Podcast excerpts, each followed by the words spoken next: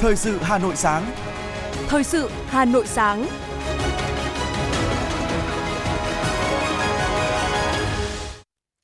Bây giờ là chương trình thời sự buổi sáng của Đài Phát thanh Truyền hình Hà Nội. Chương trình ngày hôm nay có những nội dung chính sau đây.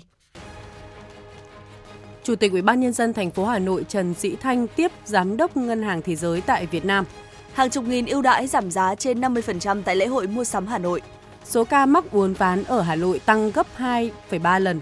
Trong phần tin thế giới có những tin chính, giao tranh đẫm máu tại biên giới Israel-Liban, nhiều lính Hezbollah tử trận. Bitcoin dần trở lại thời hoàng kim, sau đây là nội dung chi tiết. Thưa quý vị và các bạn, ngày hôm qua Quốc hội đã công bố kết quả lấy phiếu tín nhiệm đối với 44 chức danh do Quốc hội bầu hoặc phê chuẩn. Bên hành lang Quốc hội, các đại biểu tin tưởng qua việc lấy phiếu tín nhiệm sẽ góp phần tạo động lực, đoàn bẩy để tiếp tục nâng cao chất lượng, hiệu lực, hiệu quả hoạt động của bộ máy nhà nước cũng như từng cán bộ công chức viên chức trong hệ thống chính trị, ghi nhận của phóng viên Ngọc Ánh. Là người trực tiếp bỏ phiếu đánh giá 44 chức danh do Quốc hội bầu hoặc phê chuẩn Tiến sĩ Nguyễn Tri Thức, giám đốc bệnh viện Trợ Rẫy, đại biểu Quốc hội đoàn Thành phố Hồ Chí Minh cho biết đã cân nhắc và nghiên cứu rất kỹ các tài liệu về những cá nhân được lấy phiếu tín nhiệm lần này. Tất cả các vị đại biểu Quốc hội cân nhắc kỹ, nghiên cứu kỹ, à, giống như là Chủ tịch Quốc hội đã phát biểu trong ờ, phiên khai mạc, á,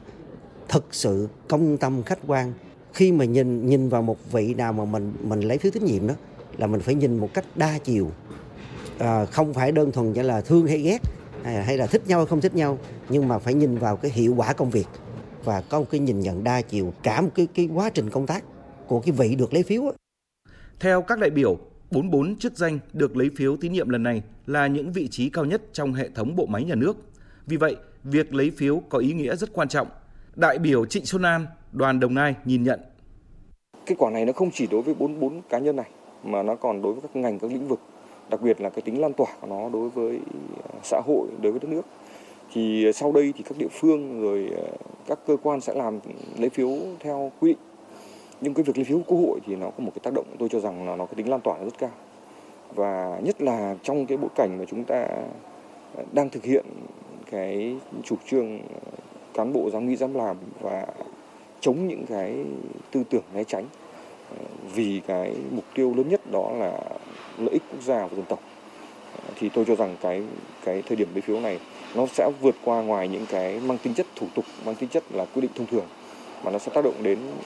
hiệu quả trong công tác điều hành, và hơn nữa là còn tác động đến cả công tác cán bộ. Các đại biểu cũng cho rằng nửa nhiệm kỳ đã trôi qua, đây là lúc sơ kết những điều đã làm được và chưa làm được của các ngành lĩnh vực, trong đó vai trò của các tư lệnh ngành vô cùng quan trọng. Kết quả lấy phiếu tín nhiệm là sự đánh giá chính xác, công tâm, khách quan của các đại biểu Quốc hội với những người được lấy phiếu tín nhiệm về năng lực, phẩm chất trong thực hiện nhiệm vụ được giao. Theo đại biểu Nguyễn Thị Việt Nga, đoàn Hải Dương, đây là sự ghi nhận động viên của các đại biểu đối với những nỗ lực của những người được lấy phiếu. Việc mà sử dụng kết quả lấy phiếu tín nhiệm là điều rất quan trọng chúng ta không phải đánh giá để mà đánh giá mà điều quan trọng hơn cả là sau đánh giá là cái gì. Thế thì tôi nghĩ rằng cái việc mà chúng ta sử dụng cái kết quả à, lấy phiếu tín nhiệm một là vừa là để đánh giá tín nhiệm hai nữa là cũng để tham khảo trong những cái kênh à, tổ chức cán bộ hay là sắp xếp để bàn bổ nhiệm vân vân. Thì đấy cũng là cái việc mà khiến cho những cái người mà được lấy phiếu có kết quả tín nhiệm thấp cũng phải thẳng thắn nhìn nhận lại cái việc thực thi công vụ của mình. Và sẽ có những cái nỗ lực để làm hoàn thiện hơn nữa cái việc thực thi công vụ. Đồng tình với quan điểm này, đại biểu Hoàng Văn Cường, đoàn Hà Nội bày tỏ. Trước hết cái ý nghĩa lớn nhất ấy là đối với chính những người mà được lấy phiếu tín nhiệm. Đây sẽ là một cái dịp để buộc những các cái người đó phải tự nhìn lại cái quá trình mình thực hiện trong vòng 2 năm rưỡi qua. Mình đã thực hiện được những các cái chiến lược của mình đến đâu. Những mục tiêu mình đặt ra mình đã làm được những cái gì. Và phải xem lại xem những vấn đề mà đã được cử tri, đã được Quốc hội đặt ra chất vấn trong hai năm qua, mình hứa như thế, mình đã từng làm như thế nào. Rõ ràng đây là một cái ờ, việc mà giúp cho tự mình phải nhìn lại cái hoạt động của mình. Tôi cho rằng đây sẽ là một cái việc mà quan trọng nhất. Từ đó thì người ta mới thấy được là à, ta làm tốt được cái gì và tới đây ta phải làm được cái gì nữa. Ngày hôm nay, ngày làm việc thứ tư của kỳ họp thứ 6 Quốc hội khóa 15, buổi sáng Quốc hội họp phiên toàn thể tại hội trường, nghe tờ trình và báo cáo thẩm tra về việc điều chỉnh một số nội dung của Nghị quyết 53 năm 2017 của Quốc hội về báo cáo nghiên cứu khả thi dự án thu hồi đất, bồi thường, hỗ trợ tái định cư cảng hàng không quốc tế Long Thành, báo cáo giải trình tiếp thu chỉnh lý dự thảo luật tài nguyên nước sửa đổi. Sau đó, Quốc hội thảo luận về một số nội dung còn ý kiến khác nhau của dự án luật tài nguyên nước sửa đổi. Buổi chiều, Quốc hội họp phiên toàn thể tại hội trường, nghe báo cáo giải trình tiếp thu chỉnh lý dự thảo luật nhà ở sửa đổi. Sau đó, Quốc hội thảo luận về một số nội dung còn ý kiến khác nhau của dự án luật nhà ở sửa đổi.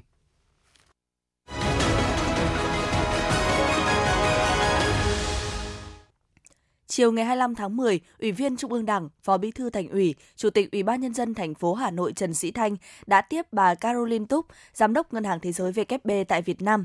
Tại buổi tiếp, Chủ tịch Ủy ban nhân dân thành phố Hà Nội Trần Sĩ Thanh hoan nghênh sự hỗ trợ tích cực, hiệu quả của Ngân hàng Thế giới đối với Hà Nội trong nhiều năm qua. Cùng với việc trao đổi về tình hình chung của thủ đô thời gian gần đây, Chủ tịch Ủy ban nhân dân thành phố Trần Sĩ Thanh khẳng định Hà Nội sẵn sàng cung cấp thông tin cho phía VKB tham gia đồng hành tư vấn những kinh nghiệm và sáng kiến hữu ích liên quan tới phát triển xanh, bền vững và đặc biệt là giao thông đô thị đề cập tới nội dung cuộc gặp gần đây giữa Thủ tướng Phạm Minh Chính với Chủ tịch WB Ajay Banga. Giám đốc WB tại Việt Nam Caroline Túc nhấn mạnh những đề xuất liên quan tới việc WB tăng cường hoạt động hỗ trợ Việt Nam, đặc biệt trong lĩnh vực giao thông đô thị. Bà Caroline Túc mong muốn thành phố Hà Nội chia sẻ cụ thể những mục tiêu phát triển của thủ đô để tìm ra phương án hợp tác chung trong thời gian tới. Nhất trí với đề nghị từ phía VKB, Chủ tịch Ủy ban nhân dân thành phố Hà Nội Trần Sĩ Thanh khẳng định Hà Nội luôn coi VKB là đối tác phát triển quan trọng. Trên cơ sở hợp tác tốt đẹp thời gian qua, lãnh đạo thành phố đề nghị VKB tiếp tục hỗ trợ và phối hợp với Hà Nội triển khai các dự án trên nhiều lĩnh vực như quản lý nước thải, xây dựng hoàn thiện các tuyến tàu điện nội đô cũng như xử lý ô nhiễm nguồn nước, không khí, góp phần vào thay đổi diện mạo thủ đô, nâng cao đời sống người dân.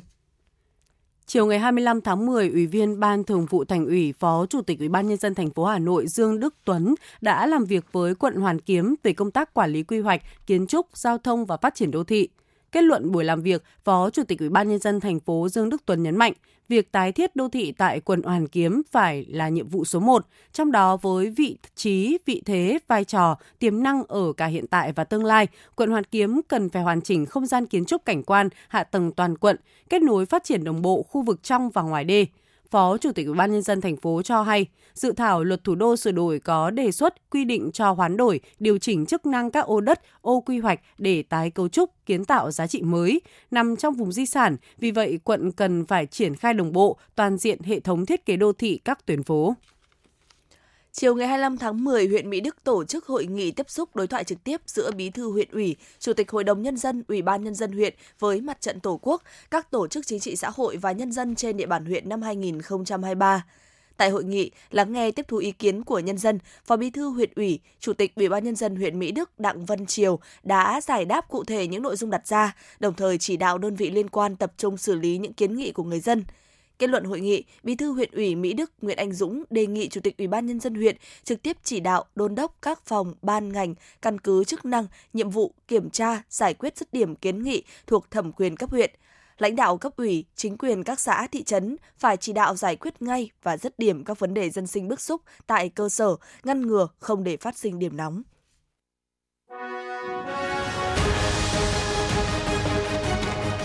Thời sự Hà Nội, nhanh, chính xác, tương tác cao. Thời sự Hà Nội, nhanh, chính xác, tương tác cao.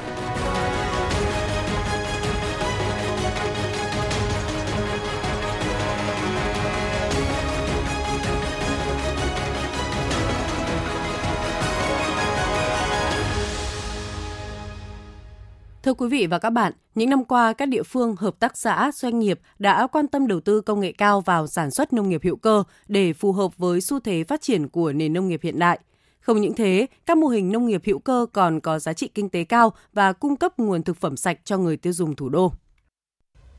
Thực hiện chuyển đổi theo luật hợp tác xã cách đây hơn 10 năm, Hợp tác xã sản xuất và tiêu thụ rau an toàn Bắc Hồng, xã Bắc Hồng, huyện Đông Anh đã đổi mới hoạt động kinh doanh, đầu tư xây dựng mạng lưới sản xuất và tiêu thụ rau an toàn rộng lớn. Đến nay, hợp tác xã đang quản lý gần 100 hecta rau trồng theo phương thức tiên tiến. Trong đó, 25 hecta đã được cấp chứng nhận rau an toàn.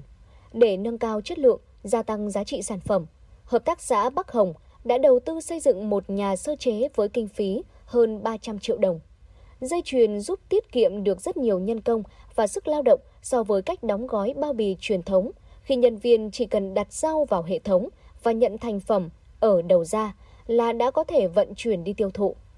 Với những tìm tòi, đổi mới trong sản xuất, Hợp tác xã Bắc Hồng đã đạt được những thành quả tích cực. Bình quân hàng năm, hợp tác xã cung cấp ra thị trường hơn 2.000 tấn rau củ an toàn cho người dân, tạo việc làm ổn định cho 35 lao động. Ông Nguyễn Tuấn Hồng, Chủ tịch Hội đồng Quản trị Hợp tác xã Sản xuất Rau An toàn Bắc Hồng, Đông Anh cho biết. Đầu tư về cái, cái, cái, cái đưa cái công nghệ vào cái công tác sơ chế này, đóng gói này, tập huấn lao động. Rồi cán bộ ở các xã thì à, được cử đi học về cái công tác quản trị để mình à, nâng cao cái năng lực cạnh tranh của các xã này. Rồi đẩy mạnh về cái à, quảng bá giới thiệu thương hiệu, tham gia các cái hội trợ triển lãm ở thành phố về huyện tổ chức rồi trên các cái kênh mạng xã hội để mình quảng bá cái thương hiệu rồi cái sản phẩm của các xã. Xã Văn Đức, huyện Gia Lâm với khoảng 230 ha canh tác, trong đó có 15 hecta sản xuất theo quy trình Việt Gáp với 1.200 hộ tham gia trực tiếp sản xuất. Hiện Văn Đức là vùng trồng rau theo tiêu chuẩn an toàn lớn nhất của thành phố Hà Nội. Với quy mô sản xuất rộng lớn để giám sát chặt chẽ quá trình sản xuất rau ngay tại ruộng, hợp tác xã đã lập sơ đồ theo các nhóm, phân theo từng khu vực cánh đồng. Bên cạnh đó, hợp tác xã cũng đã thực hiện mô hình kiểm tra cộng đồng, kiểm tra chéo, áp dụng hệ thống đảm bảo có sự truy xuất nguồn gốc trong sản xuất rau an toàn. Ông Nguyễn Văn Minh, Giám đốc Hợp tác xã Nông nghiệp Văn Đức, huyện Gia Lâm cho biết. Khách hàng khi mà à, mua các cái sản phẩm của chúng tôi cung cấp vào hệ thống siêu thị thì chúng thấy là cần nghĩa là truy xuất các cái nguồn gốc thì chúng tôi đây đã có những cái tem truy xuất khách hàng chỉ cần đưa vào đó quét mã QR là sẽ ra các cái à, quy trình cho các cái sản xuất của Văn Đức để mà thấy được là cái cái việc mà chất lượng sản phẩm được khẳng định uh, trên các cái sản phẩm rau mà khi cung cấp vào đây đã được uh, kiểm định rất là chặt chẽ rất là kỹ cưỡng, chi lương. Theo Trung tâm Khuyến nông Hà Nội, toàn thành phố hiện có khoảng 2.000 hecta trồng trọt hữu cơ và hơn 10 hecta nuôi trồng thủy sản hữu. So với sản xuất thông thường, sản xuất theo hướng hữu cơ góp phần nâng cao chất lượng, sức cạnh tranh và giá trị của sản phẩm nông nghiệp. Điều quan trọng hơn cả, qua sản xuất hữu cơ giúp nông dân thay đổi tư duy sản xuất theo hướng an toàn bền vững. Theo bà Đặng Thị Cuối, Giám đốc Hợp tác xã rau công nghệ cao Cuối Quý, huyện Đan Phượng, các ngành chức năng cần định hướng quy hoạch để phát triển các sản phẩm ưu tiên, có cơ chế giao đất dài hạn với hạn điền phù hợp, tạo hành lang pháp lý thuận lợi cho các đối tượng sản xuất, kinh doanh nông nghiệp hữu cơ phát triển ổn định. Bà Cuối cho biết. Tôi cũng mong sao là ở mình thì rất là nhiều đất, quỹ đất, quỹ đất của thành phố này, quỹ đất của huyện này, quỹ đất của xã này, còn rất là nhiều. Tôi cũng mong sao để cho tôi cấp cho tôi một cái chỗ quỹ đất nào đấy để cho tôi thầu, để tôi truyền đạt cho các cháu các cái như là sản xuất này. Hà Nội đặt mục tiêu đến năm 2025, diện tích trồng trọt hữu cơ chiếm khoảng từ 1,5 đến 2% tổng diện tích đất trồng trọt và tỷ lệ sản phẩm chăn nuôi hữu cơ đạt từ 1 đến 2% tổng sản phẩm chăn nuôi. Phó Giám đốc Sở Nông nghiệp và Phát triển Nông thôn Hà Nội Tạ Văn Tường cho biết, ngành nông nghiệp sẽ đẩy mạnh việc xây dựng các mô hình sản xuất nông nghiệp hữu cơ với quy trình kỹ thuật tiên tiến, được kiểm soát chặt chẽ, sản phẩm được cấp giấy chứng nhận theo quy định quốc gia, quốc tế về nông nghiệp hữu cơ. Do đó, các địa phương cần có kế hoạch cụ thể để hỗ trợ nông dân, hợp tác xã, doanh nghiệp theo hướng đồng bộ từ hạ tầng sản xuất, tập huấn kỹ thuật đến xây dựng thương hiệu, hướng dẫn quy trình sản xuất nông nghiệp hữu cơ cho nông dân, chủ trang trại, hợp tác xã cũng như cán bộ nông nghiệp các cấp của thành phố.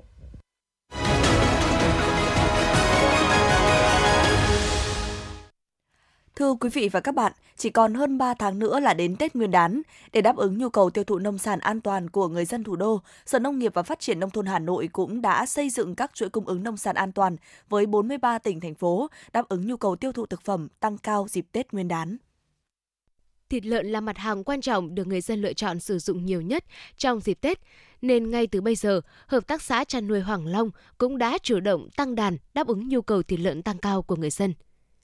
Tổng đàn của toàn hợp tác xã hiện có trên 7.000 con, trong đó có trên 6.000 con lợn thương phẩm để xuất trong dịp Tết. Ông Nguyễn Trọng Long, Giám đốc Hợp tác xã chăn nuôi Hoàng Long, xã Tân Ước, huyện Thanh Oai chia sẻ. Ờ, chúng tôi chú trọng ngay từ sản xuất con giống, những con giống đủ tiêu chuẩn khỏe mạnh và mới đưa vào chăn nuôi. Cái thứ hai là chúng tôi chủ động ngay từ cái việc mà sử dụng cái thức ăn chăn nuôi. Cái thức ăn chăn nuôi chúng tôi nhập ở công ty Kagyu Việt Nam ấy là bằng uh, cái cám cho lợn uh, lái sinh sản và lợn con theo mẹ. Thế còn lợn từ 15 cân trở lên là chúng tôi sử dụng bằng thức ăn vi sinh. Đấy, nuôi cho đến lúc thịt là từ lúc con lợn sinh ra cho đến lúc thịt là 7 tháng. Cho nên là hoàn toàn nó có thể đảm bảo. Mà trong cái ờ, việc sử dụng kháng sinh cho lợn thịt là chúng tôi là cái đó là bằng không và chúng tôi sử dụng bằng những cái thảo dược để thay thế cho những cái kháng sinh trong thịt. Với gần 10 triệu người dân cư trú thường xuyên, Hà Nội là một trong ba địa phương tiêu thụ nông sản thực phẩm lớn nhất của cả nước. Tại Hà Nội, hiện có trên 70.700 cơ sở sản xuất chế biến kinh doanh thực phẩm, 453 chợ, 137 siêu thị, 29 trung tâm thương mại, 2.000 cửa hàng tiện lợi, 34 sàn thương mại điện tử, kênh bán hàng đa phương tiện, hàng chục nghìn cửa hàng tạp hóa trên địa bàn các quận huyện thị xã. Tuy nhiên, một số sản phẩm nông lâm thủy sản trên địa bàn thành phố mới đáp ứng được khoảng từ 20 đến 70% tùy theo sản phẩm cho hơn 10 triệu dân sinh sống, làm việc trên địa bàn. Lượng hàng hóa còn thiếu được kết nối khai thác từ các tỉnh thành phố và nhập khẩu từ nước ngoài. Trong những năm qua, Hà Nội đã chỉ đạo các sở ngành triển khai nhiều giải pháp phát triển sản xuất, kết nối nguồn cung cấp nông sản an toàn, chất lượng cao từ các tỉnh thành phố để phục vụ người tiêu dùng thủ đô, du khách trong và ngoài nước. Hà Nội đã ký kết hợp tác với 43 tỉnh thành phố, phát triển hơn 946 chuỗi liên kết sản xuất tiêu thụ, quảng bá sản phẩm nông sản và đặc sản vùng miền, hỗ trợ lưu thông hàng hóa trên địa bàn thành phố. Ông Hà Tiến Nghi, Phó Tri Cục trưởng Tri Cục Quản lý Chất lượng Nông lâm Thủy sản Hà Nội cho biết. Hiện nay cái nguồn hàng cung cấp cho thành phố thì có ba nguồn. Nguồn thứ nhất là từ nguồn và sản xuất nội tại của thành phố và cái phân phối của các tỉnh. Cái nguồn thứ hai nữa là các tỉnh đưa về Hà Nội chương trình phối hợp. Cái nguồn thứ ba nữa là từ các cái à, mặt hàng nông sản thực phẩm nhập khẩu.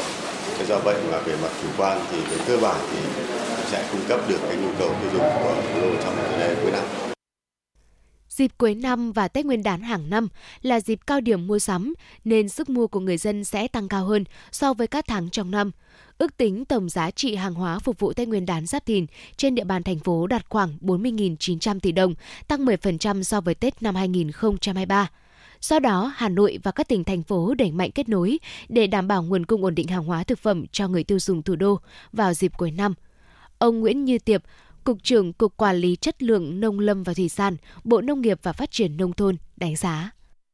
Là Sở Nông nghiệp Phát triển Nông thôn Hà Nội là cái đơn vị chủ trì trong chương trình phối hợp này đã rất là tích cực, rất là chủ động trong việc là kết nối với các cái tỉnh, thành phố trong cả nước để đưa cái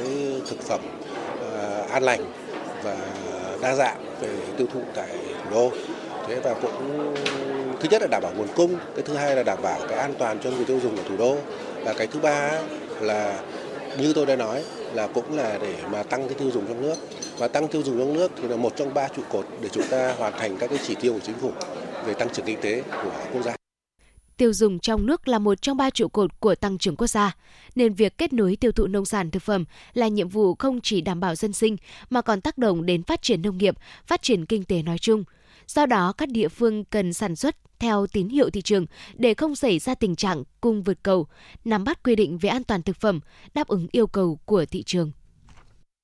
Huyện Đông Anh, thành phố Hà Nội đủ điều kiện đạt chuẩn nông thôn mới nâng cao theo quy định tại quyết định số 320 QĐ-TTG ngày 8 tháng 3 năm 2022 của Thủ tướng Chính phủ về việc ban hành Bộ Tiêu chí Quốc gia về huyện nông thôn mới, quy định thị xã, thành phố trực thuộc cấp tỉnh hoàn thành nhiệm vụ xây dựng nông thôn mới và Bộ Tiêu chí Quốc gia về huyện nông thôn mới nâng cao giai đoạn 2021-2025 Ủy ban Nhân dân thành phố Hà Nội thông báo đến toàn thể cán bộ, đảng viên và nhân dân trên địa bàn thành phố biết và tham gia ý kiến. Ý kiến tham gia gửi về Văn phòng điều phối chương trình xây dựng nông thôn mới thành phố Hà Nội số 73 Lê Hồng Phong, Hà Đông, Hà Nội trước ngày 15 tháng 11 năm 2023 để tổng hợp.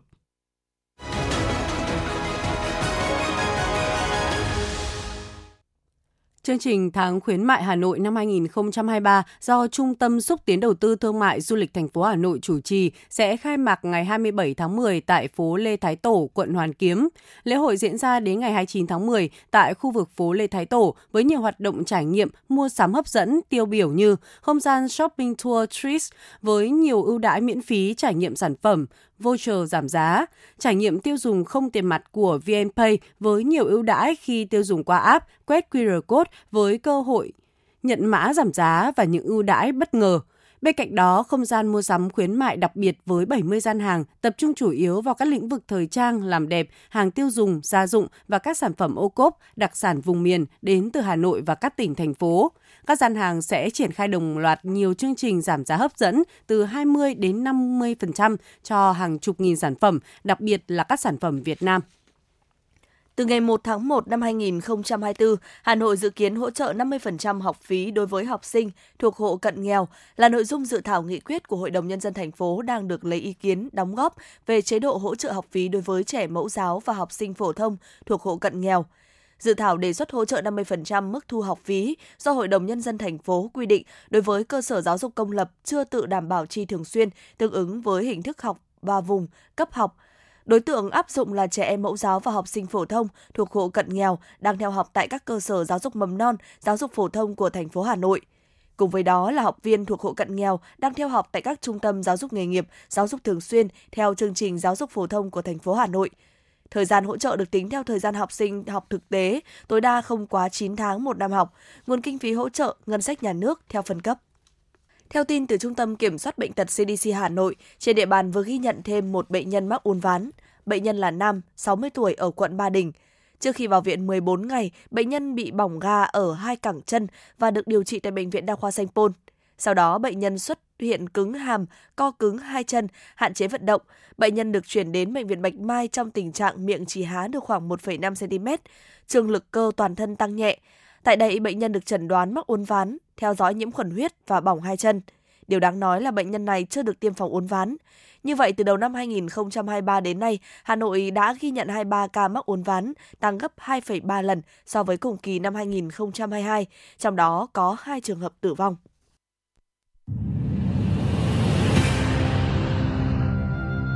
Một cuộc thi có bề dày truyền thống gần 30 năm. Một khởi đầu của các diva làng nhạc Việt. Là bệ phóng cho nhiều tài năng âm nhạc Tiếng hát truyền hình Hà Nội đã trở lại mùa thi 2023 với tên gọi Tiếng hát Hà Nội. Với 4 vòng thi, bắt đầu từ ngày 23 tháng 9 năm 2023,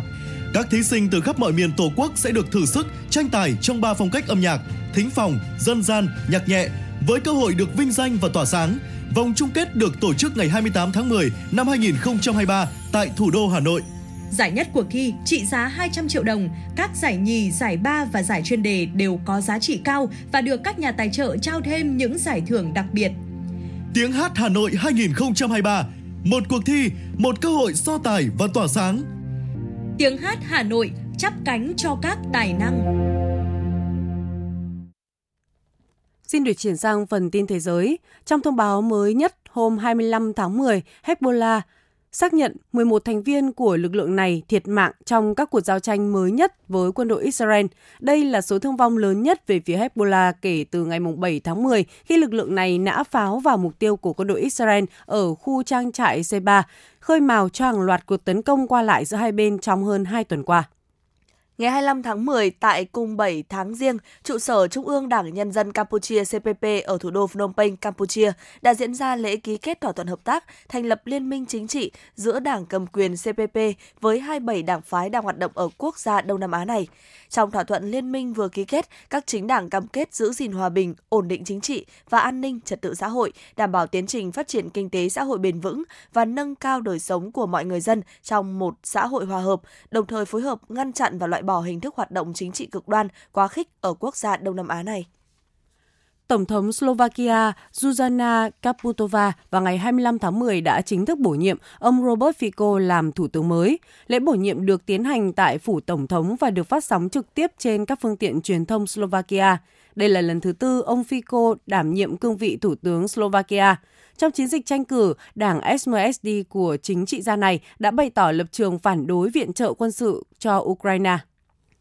Chính phủ Trung Quốc vừa công bố đợt phát hành trái phiếu chính phủ mới với tổng trị giá 1.000 tỷ nhân dân tệ, tức là khoảng 137 tỷ đô la Mỹ trong quý 4 tới. Theo Tân Hoa Xã, số tiền này sẽ được phân phối cho chính quyền địa phương nhằm tăng cường hỗ trợ phòng chống và khắc phục các thảm họa thiên tai trong cả nước. Bitcoin đang trên đà tăng cao hơn sau khi đạt mức 35.000 đô la Mỹ lần đầu tiên kể từ tháng 5 năm 2022. Đồng tiền điện tử nổi tiếng dễ biến động này đã tăng hơn gấp đôi giá trị trong năm nay khi các nhà đầu tư ngày càng háo hức với triển vọng có thể mua các quỹ Bitcoin, giao dịch trên các sàn giao dịch chứng khoán, thay vì phải đối phó với các nền tảng tiền điện tử ít được quản lý chặt chẽ và đôi khi còn thiếu tính năng. Nữ Thủ tướng Iceland Katrin Jakobsdottir đã không đến nhiệm sở trong ngày 24 tháng 10 để cùng tham gia cuộc đình công phản đối tình trạng bất bình đẳng giới ở nước này. Khoảng 70.000 đến 100.000 phụ nữ đã tham gia đình công, trong đó có cả Thủ tướng Iceland. Họ kêu gọi được trả lương bình đẳng và xóa bỏ tình trạng bạo lực đối với phụ nữ, đồng thời nhấn mạnh những thiệt thòi đối với phụ nữ khi thường phải đảm nhận những công việc không được trả lương như chăm sóc trẻ em. Trung Quốc vừa thông báo kế hoạch phóng tàu vũ trụ có người lái thần châu 17 vào lúc 11 giờ 14 phút ngày hôm nay theo giờ Bắc Kinh, tức 10 giờ 14 phút theo giờ Hà Nội. Sứ mệnh này sẽ có sự tham gia của ba phi hành gia Trung Quốc, trong đó phi hành gia Thang Hồng Ba từng tham gia sứ mệnh Thần Châu 12. Phi hành đoàn trên sẽ lưu trú 6 tháng trên trạm vũ trụ Thiên Cung của Trung Quốc và dự kiến sẽ quay trở về trái đất vào tháng 4 năm 2024. Họ sẽ thực hiện một số nhiệm vụ như tiến hành các thí nghiệm thực tế trên quỹ đạo về khoa học vũ trụ, bảo trì và sửa chữa trạm vũ trụ.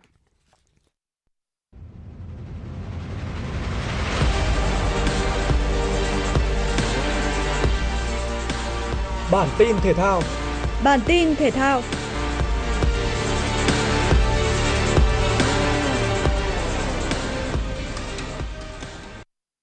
Liên đoàn cầu lông thế giới vừa công bố tay vợt cầu lông số 1 Việt Nam Nguyễn Thùy Linh tăng 4 bậc trên bảng xếp hạng và lần đầu tiên có trong top 20 thế giới.